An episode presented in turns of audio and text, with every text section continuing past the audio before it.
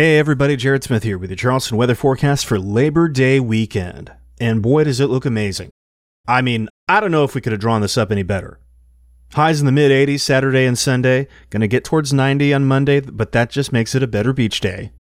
Reasonable humidity, not too low to require a bunch of chapstick, not too high to where you step outside and need a shower. Just right. Goldilocks warmth, as we would call it. Beautiful, blue, sunny skies, few clouds from time to time, but nothing too crazy.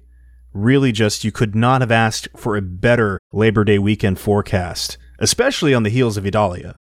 The only weather concern that we're going to have over the weekend is really the potential for tidal flooding at times of high tide.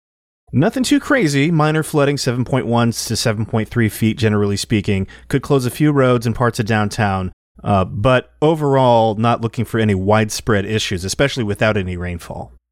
So just keep an ear out for coastal flood advisories from the National Weather Service, and that'll let you know when the risk for closed roads is highest.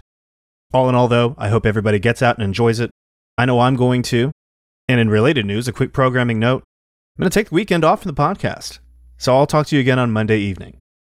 And this has been Charleston Weather Daily for September 1st, 2023. I'm Jared Smith.